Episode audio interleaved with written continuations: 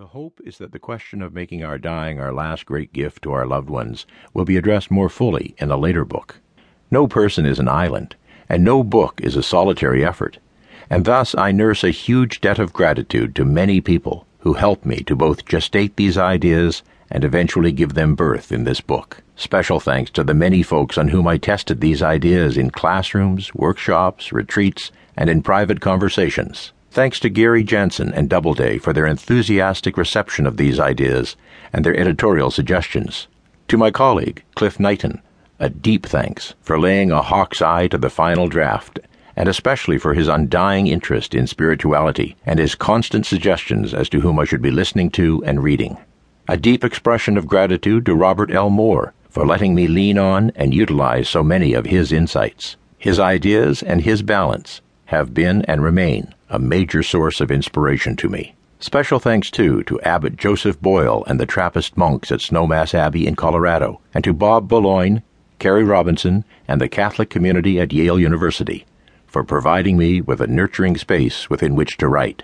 Finally, most of all, I want to thank my two families the Rolheisers, that large amorphous tribe of family who supports me when I don't deserve it, and put up with me, and my religious community, the missionary oblates of Mary Immaculate, who through more than forty years have faithfully given me trust, a community, a job, a roof, a table, and an altar.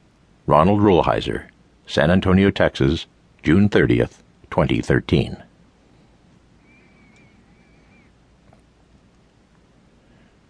When one reaches the highest degree of human maturity, one has only one question left how can I be helpful? Teresa of Avila. The Holy Longing by Goethe. Tell a wise person, or else keep silent, because the mass man will mock it right away. I praise what is truly alive, what longs to be burned to death. In the calm water of the love night, where you were begotten, where you have begotten, a strange feeling comes over you when you see the silent candle burning. Now you are no longer caught in an obsession with darkness, and a desire for higher love-making sweeps you upward.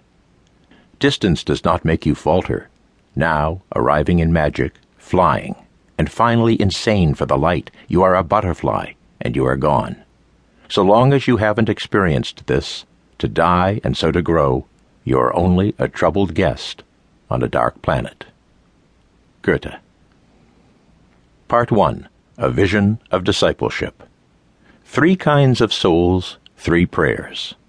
1. I am a bow in your hands, Lord. Draw me, lest I rot. 2. Do not overdraw me, Lord. I shall break. 3. Overdraw me, Lord, and who cares if I break? Nikos Kazantzakis. Chapter 1 Discipleship and the Stages of Our Lives. What we choose to fight is so tiny. What fights us is so great. If only we would let ourselves be dominated as things do by some immense storm, we would become strong too, and not need names. Rainer Maria Rilke, The Man Watching. The seasons of our life and their interface with spirituality. The human soul is like a fine wine that needs to ferment in various barrels as it ages and mellows. The wisdom for this is written everywhere in nature, in scripture, in spiritual traditions, and in what is best in human science. And that wisdom is generally learned in the crucible of struggle. Growing up and maturing is precisely a process of fermentation. It does not happen easily, without effort, and without breakdown. But it happens, almost despite us, because such is the effect of a conspiracy between God and nature to mellow the soul. How does it happen?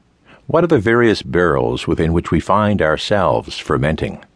How is the soul mellowed within the crucible of struggle?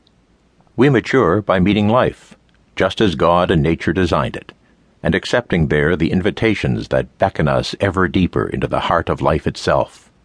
But that is a simple cliche, more easily said than done, because as we go through the seasons of our lives, the challenges we meet there can just as easily embitter and harden the soul as mellow it. So we need to be patient with each other and with ourselves. Maturation is a lifelong journey with different phases.